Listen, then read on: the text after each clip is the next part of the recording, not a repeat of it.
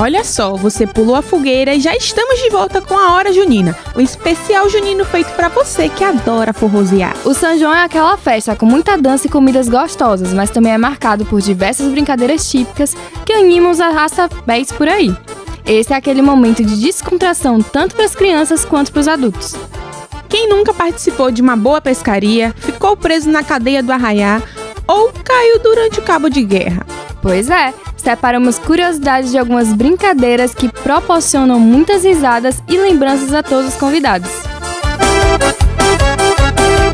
Para começar em clima de romance, o correio elegante é uma das brincadeiras mais famosas da época. E é claro que também é a hora de colocar os poderes de Santo Antônio, o santo casamenteiro, em ação.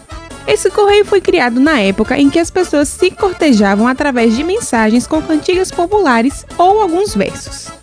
Atualmente, essas pequenas cartas de amor são enviadas à pessoa amada durante a festa. Os mais tímidos preferem manter o anonimato e a carta chega ao pretendente por meio de um cupido.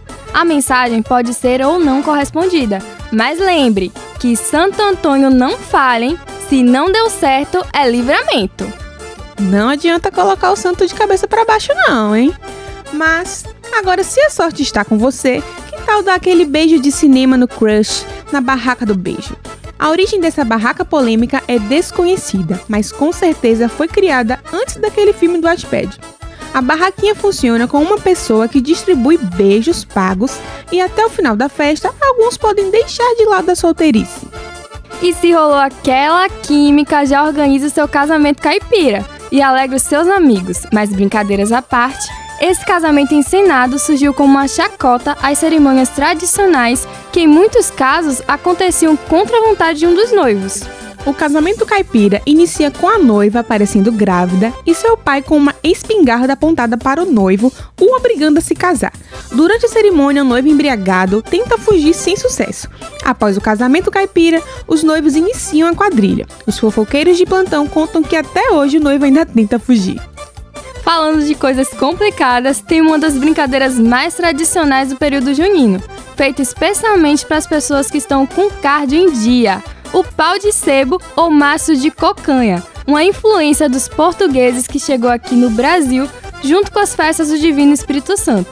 Uma dinâmica que tem como objetivo fazer com que os corajosos escalem um maço de madeira completamente gorduroso e acredite, com mais de 5 metros de altura. Isso tudo para conquistar o prêmio em dinheiro que está no topo.